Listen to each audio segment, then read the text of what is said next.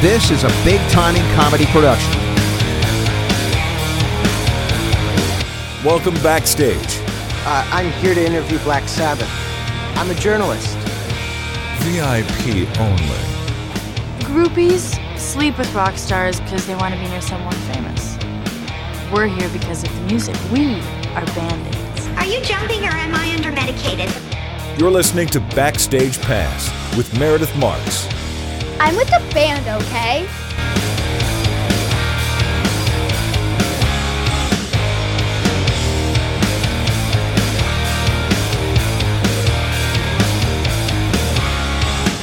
Hey, welcome to Backstage Pass with Meredith Marks, episode 29. I have done so many Yacht Rock episodes, but baby, we are back one more time. This time we're going to steal away with Robbie Dupree. Hey, welcome to our show, buddy. Thank you, Meredith. How are you? I'm great. How are you? I'm good. It's a little cold up here in Woodstock, but I'm okay. Yeah, you guys are getting the chill up there. We're in Baltimore and we're feeling it too. It's literally like uh, fall brought winter with it. we didn't really have much of a fall. There was no fall. Yes. Yeah. So tell me, we've got so much to talk about. Um, you and I are Facebook friends. I love your posts. Let's start there. Um, you are absolutely hysterical because you post the greatest videos ever. Do you kind of stumble upon these things or do you search out? Because let's explain, like, you'll post videos of of uh, 70s disco dancing but the weirdest things ever and people love Russia. that Yeah, from Russia and the Ukraine. yes Yeah, it's become my life's work to um, share this these videos with people like a missionary. well it's funny and people like that and i think in this kind of world in this day and age it's good to break up all the facebook craziness with the funny well, I mix it up between hate and love. yeah, Yeah. You just shared a video of my daughters uh, doing a halloween challenge and Yeah. Thank you for that which is great they were excited they're like he shared it it was so cool so they loved that Good. Yeah. Oh my goodness. Talk to me a little bit about this whole yacht rock phenomenon. It it kind of um circled back several years ago and you guys all got on this train together and you tour with several of your buddies. Tell me what that's like now. Well, it started about six years ago for me when um, my old buddy and music partner, Brian Ray, who's the um, guitarist and bass player for Paul McCartney, and he played on all my early records, and still we have a musical relationship. And he was on a cruise, and he, he called me when he got back to Miami, and he said that um, there was a great band called Yacht Rock Review from Atlanta, and they were very interested in hearing stories from him about playing on my early records. And um, and I thought that was interesting. And he said give them a call. They're great. And I did. And they were playing in Manhattan oh maybe a month or two later. And I went and joined them at a little tiny club. They were still on a small level at that time. And um, it was called the Canal Room. And I went and sat in with them. And they were terrific. And that started for me that started the relationship you know and um, i started to one by one bring other peers of mine who made records back then in the 70s and 80s and i introduced them to you know beckett and um, Ambrosia. Steve Wilder, Ambrosia. There are lots of people, and then it turned into what it is now, which is a really cool. They they've exploded. You know, they sell out everywhere they play. Yes, they and they do. play big. They play. They just played in um, in Atlanta. They sold like six thousand tickets. So it's it's um it's a serious thing, and from time to time they bring guests, and I'm lucky to be one of them. And from time to time, I, I work with them. I'll be doing um, Boston Friday, and then in November Long Island and New York City, and um, so those are three opportunities that I get to play with them, and it's really lovely. They're great guys, and they play great music. Now let's set the tone for people that that have not seen them. I have seen them; they're incredible. Um, people are wearing the captain's hats. They've got the Not, yacht not in the band, but in the audience. right in the audience. Everybody's dressed up. It's so cool. It's really everybody kind of gets into the groove of this thing. It's it's a neat Well- thing to be a part of.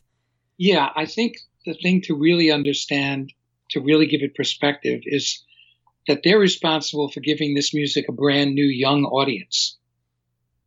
That's what they did. Yes. And They usually, if you would play a show like this, which I would not do, I wouldn't play a kind of a quote oldie show, but with them, it's a brand new audience in their 20s. And so it's a treat to, you know, go and do that, um, have those kind of gigs with them and to have exposure to all this new audiences that have never seen us on our first time around, you know? So that's really the, the fun thing. And the, and, you know, Jimmy Fallon had a lot to do with the party because Jimmy, um, for, for a while, uh, did yacht rock shows on his late night show. Right. Christopher Cross, McDonald, myself, Stephen Bishop, Ambrosia. I can't think of any others, but um, he had a lot to do with it, you know. He did. And here's the craziest thing about rock uh, Yacht Rock Review. Um, this is how small of a world it is, Robbie, because you don't know this. I went to an all girls boarding school here in Maryland. There were only 170 girls, 8th through 12th grade, and they came worldwide. And one of them became one of my dearest friends in high school, and her name is Elliot. And she is married to Nick from Yacht Rock Review. How crazy is that? My grade, I know Elliot very well, and it's terrific. They're a great couple, and they are. She's they a wonderful beautiful person. daughter, Emmy Lou, and Yes. Yeah. It's just and and I and I did not realize, you know, any of this, but we're, you know, everybody you find things out on Facebook and then, you know, it all comes together. So, um that's when I went to see them is a year and a half ago. It was just awesome. It was just Yeah. awesome to see. Do you kind of feel I mean, I, I- don't really want to use the term second chance, but do you kind of feel like almost it is a second chance at a go round with well, your the second music? chance for the old songs. yes. you know, and um, and and I don't think most of the people that I mentioned have really gone on and continued to do new music. Um, I have, and I I probably have a dozen albums, and of course, none of them will ever achieve the kind of success of those early records. But you know, if you have something to say, you want to come out and say it. So I do.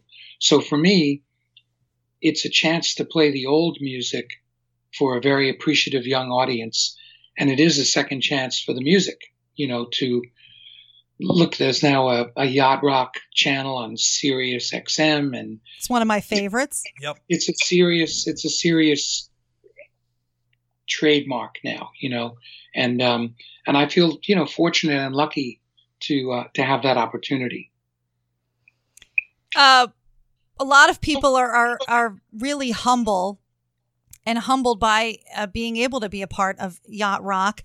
Uh, I sat down with Peter Cetera and I mentioned it, and he said, "What's Yacht Rock?" And I go, "Really, really?" He said, uh, "Am I a part of it?" I said, "Yes." So some people that are a part of Yacht Rock don't even know, but most people are really into it and uh, and are loving it.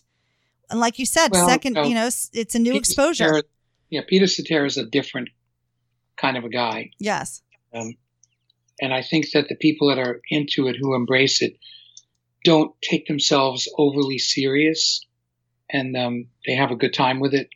And there are a number of artists that should be a part of it um, who don't uh, participate in it or distance themselves from it. And I think it's because they're um, hung up on something, you know, that they just can't get loose and do it. Now, when I interview people, for the most part, when I ask about their earlier influences, I would say probably, and Mike might agree with me on this, 95% say the Beatles.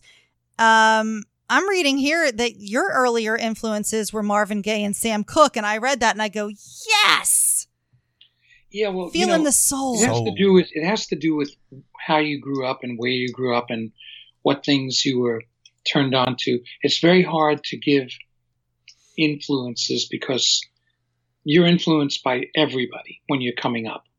And and so those were two major choices. But Whatever there you're are exposed to. many, many influences that have um, affected me, even though my music isn't anything like their music, but I, they, they were just, I wasn't ever really a Beatles fan as much as I was a Stones fan. And I like the R&B and the blues vibe more than I like the rock vibe. So it's pretty natural for me that that was it. But I also had influences back in the 60s like Paul Butterfield and his blues band and Taj Mahal and lots of different kinds of music. But you can't write all of that. And then people say, oh, well, you don't sound like them. But that's not the point. The influences have to do with.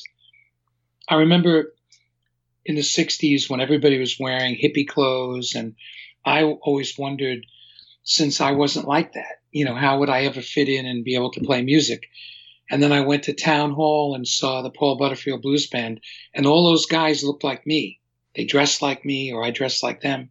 And I realized there was other things besides bell bottoms and um, and tiki tikis. Not just about the hippie clothes. costume. You know what I mean? Yeah. Oh, I know what you mean. So if you so just in terms of those kind of things, you relate to people um, and their struggle and their successes, you know, and that's how that's how I look at all of the influences. In 2012, you released a new album of covers entitled Arc of a Romance. Um, can you tell me some of the covers that you did on that album? Yeah, with the exception of one or two of them, they were kind of obscure. Um, there's one called Coronation Street, um, which I'm not even sure if it was ever on a record, but it was a beautiful song that I was turned on to when I was in Europe. Um, then there was, um, let's see, I Only Have Eyes for You, which is a completely different version than the one that we're all familiar with. But that was always a song that was a huge inspiration to me. And I was even afraid to do the song until so much later in my career because it's such a a powerful record, you know, and if you do it the wrong way, it's a cliche. Um, then there was the Isley Brothers, um, Living for the Love of You. Hmm. And um, there was a group called Prefab Sprout that was an English group, and I loved them. And they had a song called um, We Let the Stars Go. And that was another one that I thought was amazing. So it wasn't so much like I was doing a songbook or anything. It was that I just didn't think these songs would fit in in any other project. So I created a project for, for the songs. One of uh one of our viewers now, Josh, he wanted me to ask you about the Girls in Cars song for Oh. WWE. he wanted me to ask you about that. Uh, what he wanted me to ask you, I'm not sure, but he said ask him about that song. So, for Josh, anything that you want to tell him about that particular song? Well, for anybody who's heard it or seen the obnoxious video, it's um I got a call I think it was Rick Derringer was producing a record for the wrestling federation, whatever it was, WWE or something. And um, Cyndi Lauper was involved with the whole rock and wrestling thing. And um, I was off the label at Elektra, and it was a lean period, and the money was good. And I thought, well, no one's ever going to see this, you know. So Derringer wrote a song called "Girls and Cars," and I recorded it. And somehow it continued to hang on because there were so many wrestling fans that had no idea of anything else I did, but they knew about that song. And um, and then the video was, you know, silly, and um, the whole scene was kind of crazy, you know. the whole wrestling scene and being around pro wrestlers who were giants who were all jacked up on blow. And it was like the most scary, the most scary session I ever went in my life. Do you have any regrets about that, or uh, are you good with uh, with having done that? I have no regrets about anything in the in the business. You know, it was all. It's like I sang well. It was a funny little song, and um, if it turns out that a lot of people really enjoyed it and liked it, so I'm not going to judge it. I'm just telling you that for me, it was sort of a crazy offbeat thing, and it and it and it started this whole thing that everybody started to send me songs about cars, and because I had Hot Rod Hearts was a hit, and then Right. completely as a non sequitur, Girls in Cars, which was not connected at all, but just doing two songs like that, that led to like a a million songs coming of every kind of car song. Um, speaking of hot rod hearts, Mike, let's play that for for a few seconds. We're going to talk about hot rod hearts. Here we go. Hot rod hearts. Robbie Dupree.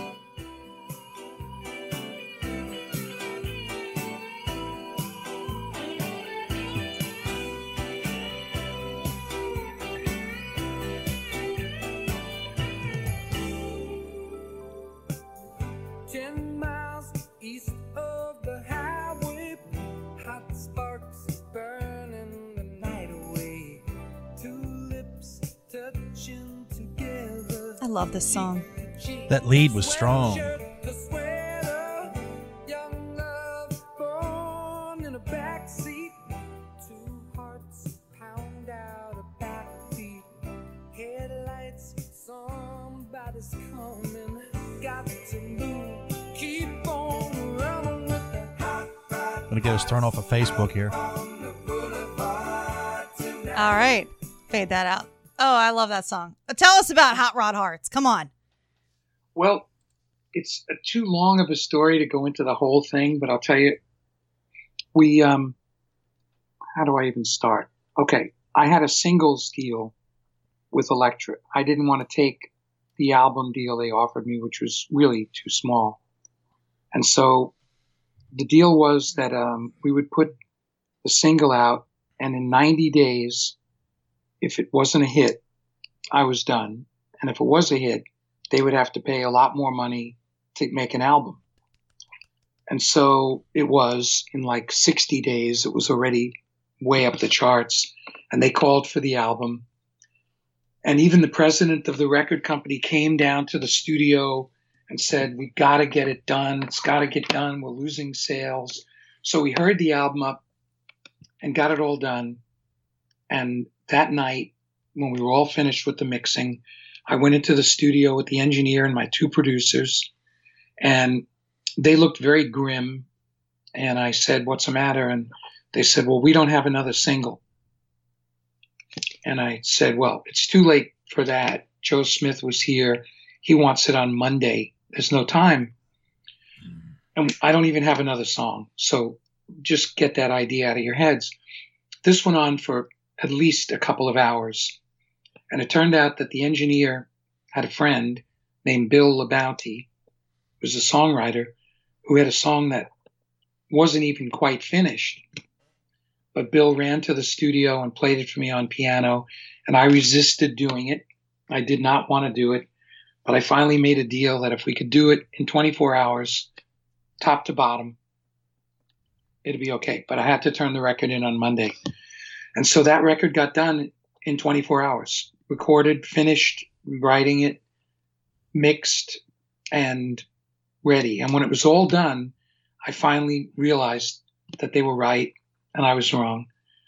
And um, and uh, that became the next single and the next the next big hit. And that lead in the beginning is Brian Ray, the guy I talked about from Paul McCartney's band, who um, is the one who turned me on to Yacht Rock Review. That's amazing. I'm going to tell you, um, most of the songwriting stories that we have heard, most of these top hits and greatest works of art come together uh, unexpectedly, spur of the moment, right? Mhm, mhm. Am I right, Yeah, Mike? Absolutely. I mean, we've heard so many of these stories, and it goes, God, you know, like you you would think some of these songs took so much longer, but no, it's unbelievable. I love I love stories like that. So cool. Yeah, well, like I said, if it was up to me, it would have never gotten done because I was, you know, under pressure to get this record in on a Monday. and they played it for me on a Friday. So we had Saturday to do it or Sunday, whichever it was. But we had one day to do it. And there wasn't any, um, I mean, we just worked around the clock. But people love that people love song. Yeah, and I and I love it, but I'm just admitting the fact that I was dead wrong about not wanting to do it. See, it was out of context Yeah. with everything else that was on that record. And now, of course, when things live together for a long time, they sound perfectly normal. But to me, it stuck out. You know, it was not any of the other songs were about anything, those subjects or anything. And those, the choice of language in it, you know, and all, it just seemed like really foreign. But I, I learned a lesson and, um, and it was, it was a good lesson to learn. And I, I paid attention and Bill LaBounty and I became songwriting partners for, I don't know, a dozen years after that. See, things happen for a reason. Yeah. They really, Totally. truly do. I believe in that. I do. Take us back to 1981. Grammy nomination, Best New Artist. Tell me about being at the Grammys in 1981. Got to hear some stories. I know you've got stories. Well, there are a couple of things to say. The first thing was it was kind of easy and there wasn't any pressure because I knew that I was not going to win. Because did Christopher? Cross had like four or five hit songs and yeah. eight nominations, and you know it was a clear, clearly not going to happen for me. So it made it a lot, a lot easier. In truth, you know, I had been a, a club musician for years before any of this stuff happened, and um, I felt a little out of not a little, but a lot out of place at the uh, at the Grammys themselves. And where I was sitting with the nominees, it was Michael Jackson and Diana Ross and Quincy Jones and you know just these mega stars. And I felt like such a tourist, you know, that I uh, I was like, what the am I doing here? So Just go by and touch each one of them. I just kind of sat quietly and um, and I and I just waited for my uh, my category to pass, you know, and I felt better after that. But the fun thing was, you know, all of us we were very outside of the mainstream. We never, um, none of the guys that I worked with were part of the LA scene. You know, we were all really outsiders. The studio we worked at was a very small home studio in North Hollywood. And everything that we did sort of came from left field. You know, it wasn't like we didn't work with the backing guys from Toto and all of the usual suspects out there, you know. So um, I think we all felt pretty much like strangers in that world. And that night we went after the event. I had brought my parents and um, at the time my wife and my two producers and a couple of friends. And there was no place at the party. We went to the Grammy party and like it was just jive, you know, a lot of record company people who had no business even being there, you know. And so Peter, my drummer and producer, said, Listen, hold on, I'm going to make a phone call. I'm going to call my cousin. He has a bar in Garfield, New Jersey. And let me let me call him up. So he called his cousin, and his cousin said, "Yeah, bring everybody over. We'll have a party right here." Because the So we- Grammys were in New York that year. They were, yes, okay. they were. Okay. Radio City. Yes. So we jumped across to Garfield, which is half an hour away from Manhattan, and we walked into a bar full of Italian American friends of Peter, my drummer, and relatives. And they were cooking lasagna and ravioli, and the drinks were flying, and my parents were in their glory. And it turned out to be really where we belonged. And and uh, and ever since then, I don't think I ever participated in any kind of music industry thing again. You know, I just That's- never really felt comfortable. That, that that's the best Grammy party I think I've ever heard in my life. Who doesn't want to go wherever there's lasagna and meatballs? It went on all night, and Oh, you know, it was just a, this amazing food, and it was it was wonderful. that's awesome. That's awesome. Yeah. So I, I mean, some people say, "Oh, you should have done it. You would have met all these people," but I don't know. I, I, I just never fit in in that world. Yeah, it's not for everybody. hmm It's really not. I, I love I love when you know you, everybody's so humble, and it's good. It's good to stay humble. You seem very humble. Well, I was, I was just out of place. You know, it's like walking into a room full of fashion models when you're not. You know, it was like these people were all established, twenty-year artists with discographies a mile long and you know fame, and I was like a newcomer. So um, that's just the way I felt about it, and and then I realized that it just it wasn't for me. So I stayed in L.A. to work for a couple of years more, and then uh, when that deal was over, I left and came back to New York, where I felt much more comfortable. Take us back to the days of Steal Away. Well, the days of Steal Away were I was dead broke and I left Woodstock and I hitched a ride with a bartender who I knew and went to LA to c- catch up with this band who I'd met in Woodstock and who had moved to California. The name of the band was Kraken and they were on Warner Brothers and it included the guys that played on that eventually played on all my records. Um, and I found them and said, I don't really have any money, but I'd like to see if you guys would like to produce and play on a solo project. And I have a few songs that I brought with me and, um, and some more I'm going to write. And they said, yeah, whenever you get it together.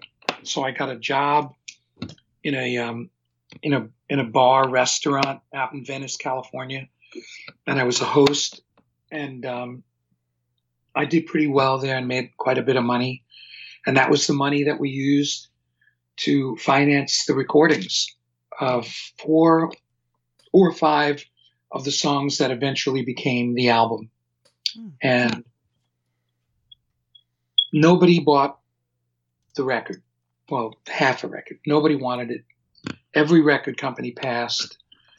And I was faced with the reality that this was probably it after a long run that nothing was going to happen and I'd done what I wanted to do with the people I wanted to do it and sometimes you got to fold up and go. So I went back to New York, no deal, and um, and got a job loading carpets on a truck in Long Island. Um, and it was hard work and I was kind of bummed out about it, but that was the way it was. And a few months later, I received um, a phone call late at night from my drummer's brother, who had played in a social setting, had played a cassette of these songs, and uh, for a man named George Steele, who worked at Elektra, and it affected him in a personal way. And they called me up and said, "If you come to California next week, George will give you a record deal." Wow. Thought, unbelievable. I first I thought it was like a joke, you know, and then I realized that George Steele was serious, and and um, and I flew to California the next week and got the deal, and really the rest was just what I talked about before. You know, we we finished the record in a hurry, um, and first hit was big. Steal Away was a big big hit, and you know it was unusual to be like from obscurity to like Midnight Special and Dick Clark Show and Solid Gold and all of the TV shows and everything. I, I was really quite surprised by all of it. So, you know, there's a million little stories, but I mean, that, that's the big picture on it. And uh, I remember the first time we heard it, the three of us, Rick, Peter, and myself, were together in the apartment in um, West LA. And somebody called us up and said, "Hurry up, uh, your song is on the radio." And we turned it on and caught the last half, And I thought, wow, this is amazing. I had no idea, you know, that Yeah. it was gonna, you know, That, that snowball. that that first time on the radio, huh? That was the first time in LA on Alexandria Avenue in the room where we wrote the song. And all of a sudden it was on the radio. And believe me, I'm not being modest, I'm being honest. That was like to me the high point, you know, like hearing it on the radio. Oh yeah. I never imagined that it would be, you know, we'd be talking about it now and it's 38 years later. What was And- that initial reaction? Did you did you did you laugh? Did you cry? Did you jump up and down? I mean, were you screaming? I I just want to know the feeling that you had hearing that. I think we were all trying to play it cool, you know, because we realized this was just a small parallel three station in LA, really didn't have any significance, you know. So it was really a personal moment that we would mm-hmm. just like looked at each other and said, "Wow, you know, I guess we did something, you know, we good work." And that was about it. And then all of a sudden, that was maybe in like April, and then it just exploded everywhere Wow. and um, and no matter where you went, it was on the radio. And now today, I think it just crossed like five million airplays in the United States. so that's a long, long journey for the song and uh, for all of us, who, by the way, still perform together. Isn't that amazing? Yeah. So you have the guys that you played with in the in early '80s. You're still playing with those guys.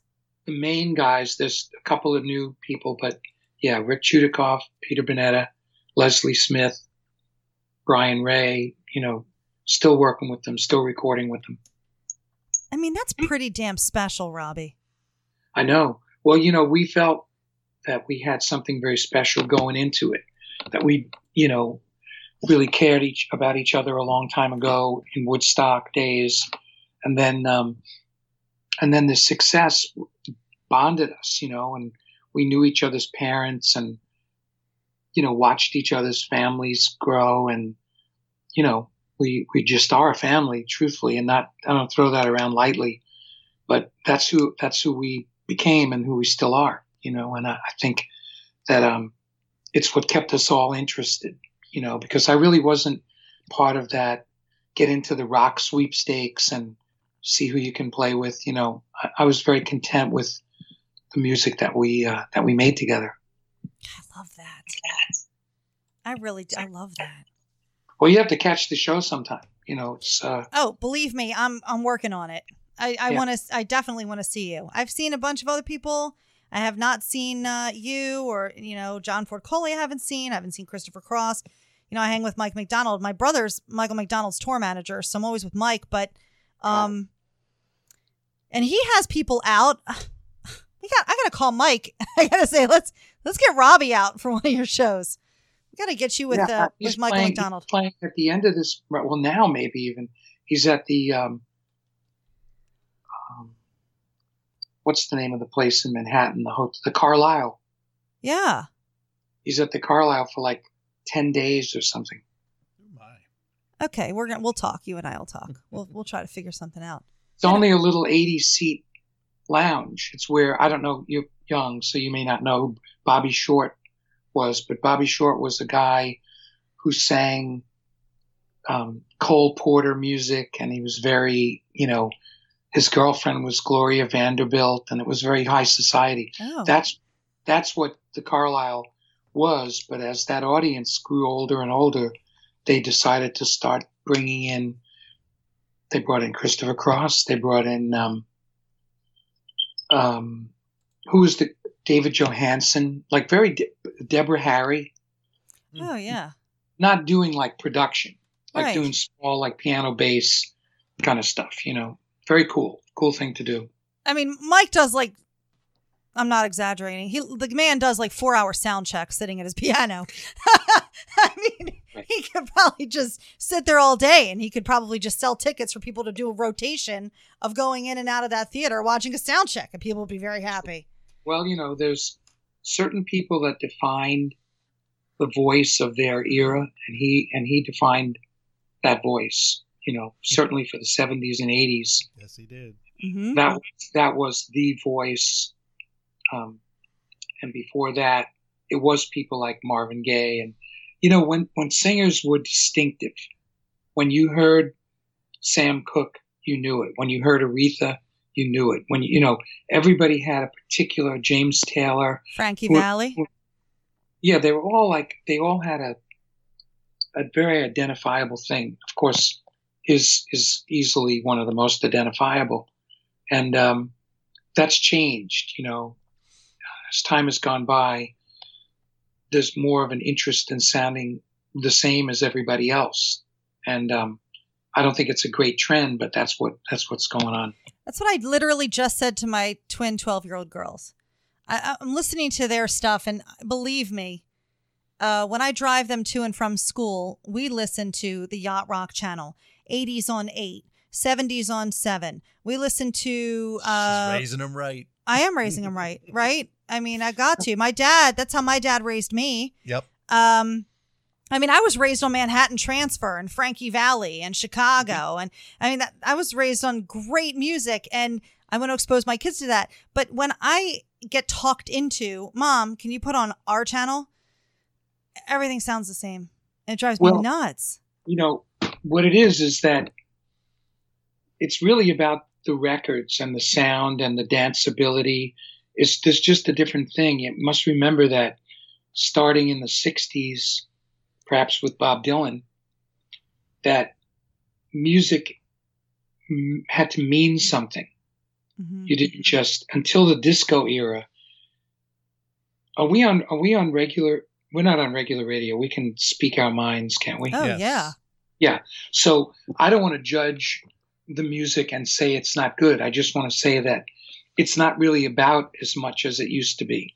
And when you think of people like Marvin Gaye and Curtis Mayfield, they laid down some heavy shit, you know, and it was about the the environment and the war and the you know, music had meaning, depth, and people conveyed it, even in a context of funk or groove or whatever it was, James Brown, whatever happened. And um, it's different today. A lot of the things today just happen to be more lightweight than they used to be. There was a period when when rap music in the beginning, when it was a very urban Bronx, Brooklyn kind of scene, that it really was more of the um, social consciousness thing, whether you liked it or you didn't, but it was saying something, you know. But it, it's, it's sort of fallen into song and dance routines, you know, with people lip syncing and everybody dancing around them and bombs going off. So it's just another, it's another thing, you know. The kids don't even care that people don't sing on stage, that they lip sync because they want to see them dance. Yeah. It's about Uh, the we- it's about the production. I, I took Yeah. the kids to to a Taylor Swift concert, and I have to say it was incredible because the production was amazing. Um, uh, you know, but and the kid watching my kids' faces, I mean, that just lights up my life. Um, are you are you happy that you had the success that you had at the time that you had it? I mean, the '80s that was that was the time. I feel '70s, '80s.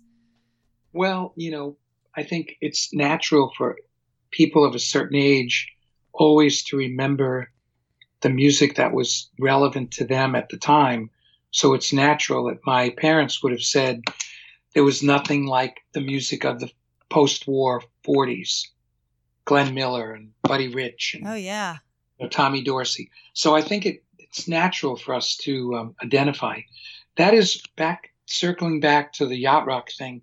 That's what's so interesting to think that this huge movement of young people who are digging on yacht rock, it will become their music that they'll remember when they're 40 Mhm. and 50. So it gives another life to the music long beyond how long I'll live. You know, it's just these kids will be adults and they'll be playing it for their kids. They obviously have made a, a qualitative choice to dig this music as opposed to something else. That's what I think. Absolutely. I play for my kids. And you've been to yacht rock shows, yes? Yes. you've noticed that every single person knows every single song. Yes. That's what's a mind blower. You go out on stage and you look at these 23 year old people all singing everybody's songs. And I think it's pretty phenomenal. So, You never know what you're going to get. Um, one of my favorite shows, gosh, when was this? Must have been uh, February in Atlantic City. It was Ambrosia with Bill and Tamara Champlin and Right. Stephen Bishop. Now, um, I'm. It's no secret. I mean, everybody knows I, I have. I'm a huge Bill Champlin fan. I mean, how can you not be? He's amazing. Um, but I met Stephen Bishop backstage, and and he was he was a funny thing. Uh, he, it was slightly awkward backstage. He was funny, but I will tell you, I'm sitting in the audience, and I had watched the sound check right for all these guys. When Stephen Bishop came on stage, he was absolutely hysterical. The He is. whole crowd was cracking up. He's amazing. I know. I've done a lot of work with him, and in March we're doing some shows out in the Midwest. No, in the like Illinois, Michigan, Ohio area, like double bill show, and he is hysterical, and um, that's part of his thing. You know, he has stories that are unparalleled because he's been everywhere. You know, Yeah. he's done everything, and um, he can keep people entertained in the dressing room like nobody I ever saw.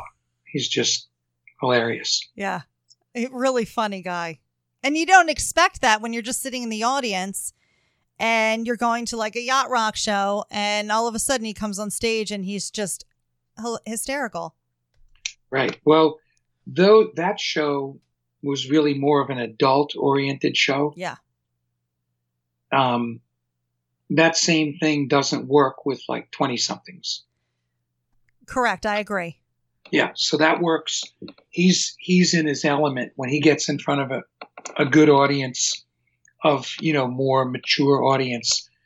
He kills them because they can relate to the humor that he has, Mhm. and he he probably dated every major starlet in in New York and Hollywood in the seventies and eighties. Everyone. Well, I, I know the ex girlfriend um, that he wrote the song about was, hold on, um, she played in Scrooged. Help me out with it. Uh, and, and Superman. Oh, um, Margot Kidder. Yeah. Margot Kidder. but he had like women from Saturday Night Live, and you know, he was just very handsome guy, beautiful songs, beautiful voice, and a funny guy. And he just was single, and just um, so he has lots of He was single and he chose to mingle. He's and he mingled. He mingled a lot, is what He you're saying. double time. He Yes, mingled the whole time. You're saying that Stephen Bishop was a stud puppy. I'm saying he was the stud puppy. The stud. Wow. like if you left your if you left your girl in the dressing room, she might not be there when you got back. That's great. Oh, I love that. Goodness. I think also, you know, Stevens, why he catches you off guard is his music is quite earnest and tender. And then his humor is so not. You Yeah. know, it's it's really I don't know the jokes he tells every night, but I mean I know quite a few of them. And um you have to be on a certain intellectual level to really dig his thing, you know. And he's he's funny, you know, he's just a really great guy and it's a big part of his show. I'm gonna get I'm gonna get political, but in a different way than you're expecting. Okay. Come on. People have said that people on a platform or with celebrity status should not open their mouths in a political way. Now, I know between you and Burley and Michael McDonald and many members of the Steve Miller Band, a lot of you post and are very open about your uh, feelings on politics. Uh, I agree with all of you, by the way, and I have no problem saying that. Mikey's going to shut up right now because he's different. But um, What do you say? I want to hear your response to people that think that celebrities have no voice or no business having a voice politically. That's what I want to know. Well, I really can't speak for them. I can tell you just from my own personal experience that most of those people are people that have opposing views, and and um, and that's why they they don't want to hear it from you because they have their own. They want the music to just be the music for them.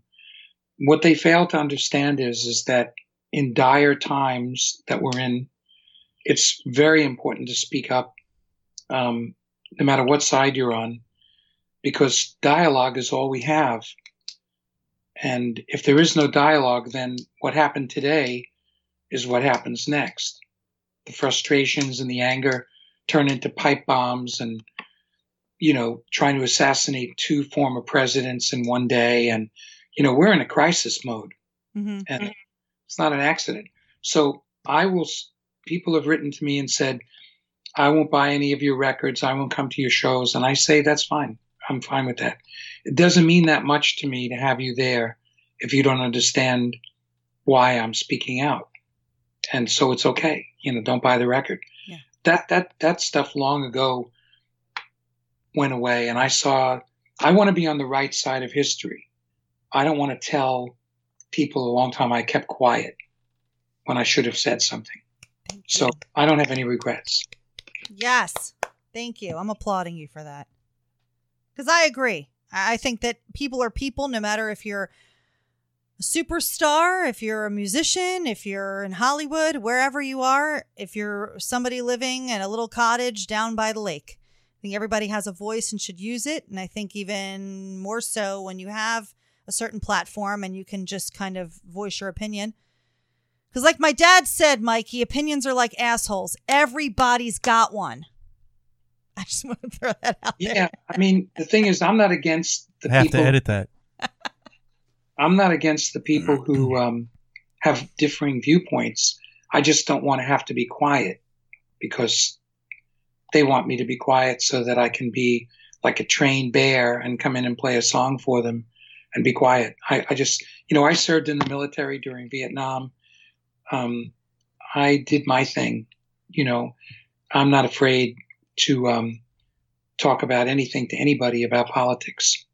And most of the people that have um, that want to quiet people's voices down, I feel bad for them because they're missing the point of democracy, and Yes. that's really not to win a point about who. I'm not trying to convert people.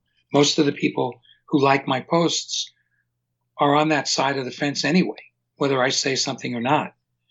But I think it's important to give them some confidence that if they look up to me in any level or any way, that they feel a little bit stronger. And when you say nothing, there's a saying about it. I, I won't remember it precisely, but it was similar to this that first they came for the gypsies and no one said anything. And then they came for the Italians and nobody said anything. And then they came for the Jews and nobody said anything. And then they came for me and there was nobody left to say anything. Oh. See, so that's not exactly what it is, but that's the point. That's the and point. you've got to talk up. Yes, you do. So, so that means you silenced me. Oh, I didn't silence you. Sure, you did. You No. said, "I'm Mike's not going to say anything right now." because I'm not going to start because I know where you're going to go with it. Actually, you don't. Go ahead. I was going to Oh. go the I was going to go the Ted Nugent route. Oh, no. That guy runs his mouth way too much on stage. Okay. Kiss kicked him off the tour the last time they, they reunited and took Ted Nugent. They kicked him off the tour. He was talking more than singing. Okay. Okay. So if you have some politics to talk about on your tour, Yeah. it's okay. Yeah. Just make sure that the music becomes the front and center of the show. Yeah. When you're on You know, I've been around since dirt, so I know all of that. I'm, I'm talking about Facebook now. Yeah, yeah, Facebook. yeah, yeah. Facebook. Yeah, yeah. That's what we're talking about, Mikey. I don't I don't follow Ted Nugent. Right. Yeah, I mean, I'm not going to get up on stage and give a, a speech. You know, that's not what I mean. It's just that Facebook is a platform where this kind of exchange goes on all the time. Yep. Yes. And to be on Facebook and to see some of the dialogue and to not respond, it's okay if you don't want to, but I just, I don't encourage people one way or the other. I'm just saying personally, I get all kinds of mail from people saying, shut up, you know, and, you know, I, I want to like the music. I don't want to listen to any of this. The answer to that is unfriend me. Yeah. Bingo. Bingo. I'm cool. I'm cool with Or that. you, I'm or not you mad can at anybody. you can mute each post as it comes through. Excuse me. You could yeah, you could mute. You can mute a post as Okay. it comes through. I I have a friend that doesn't agree with me, and all his friends pile on. They'll sometimes drag me in. So when I see it, one of his posts now, if it goes that right, mute Just mute. because It's his a beautiful his- thing. every afternoon he posts his post of the day, and it's inspiring words. Yeah. like his morning sunrise, like you know. Yeah, things like that. Robbie, Robbie, I always um, I always ask my guests the same question. This is my favorite question to ask.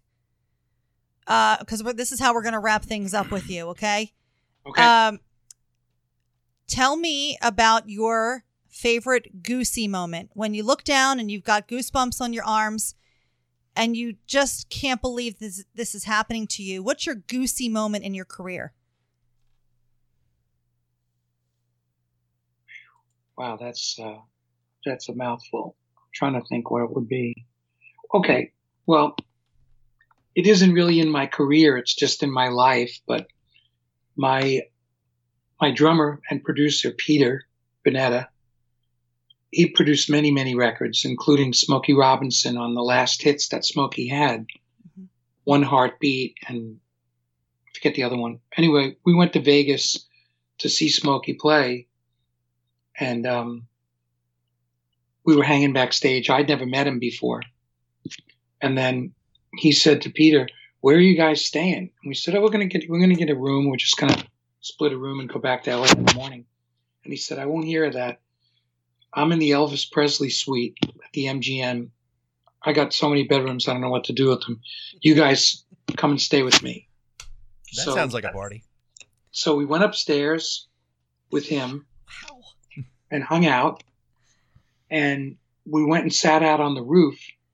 Half of the floor was like this suite, and the other half was like a roof space. And we went out on the roof and we were looking out over Vegas. And Peter said, I don't know, Smokey, if you know that Robbie is a singer and a writer. And Smokey turns around, real quiet, looks at me and he goes, Why don't we steal away? Uh, so blown away. Best. And I, I couldn't, you know, I don't, I don't really tell that story. I can't remember telling anybody. That was such an incredible moment just to think that it had some resonance with, with him. That that was maybe the kind of funnest moment, you know. Yeah, that's a wow. That's a great goosey. That's a great goosey. Oh man, Robbie. Okay, to remind people where they can see you in the next month or two. Okay. Um, with Yacht Rock Review, I'm at the Royale in Boston this coming Friday. I'm at the Paramount in Huntington, Long Island on November 9th. That's my friend. That's my that's my friend Brian Doyle's place. Cool. Yeah. I'm at the I'm at the um, Irving Plaza in New York City on November 10th, Mm-hmm. and wrapping up with my band. The last gig of 2018 is at the Bearsville Theater in Woodstock on December 8th, and we've got new singles that are going to be out online, and we have. I got back all of the original masters to my music from after a long struggle, and um, they are now all re-released. Steal Away, that album, and Street Corner Heroes, the second album, they were all for the first time, believe it or not, in CD in America. Wow. That the label never exploited those records at all. It's a shame. But now they're out. They're online. They're on my website. For information about what I'm doing and what's going on and old music and new music, go to robbiedupree.com. And that's my deal. RobbieDupree.com. You heard it here.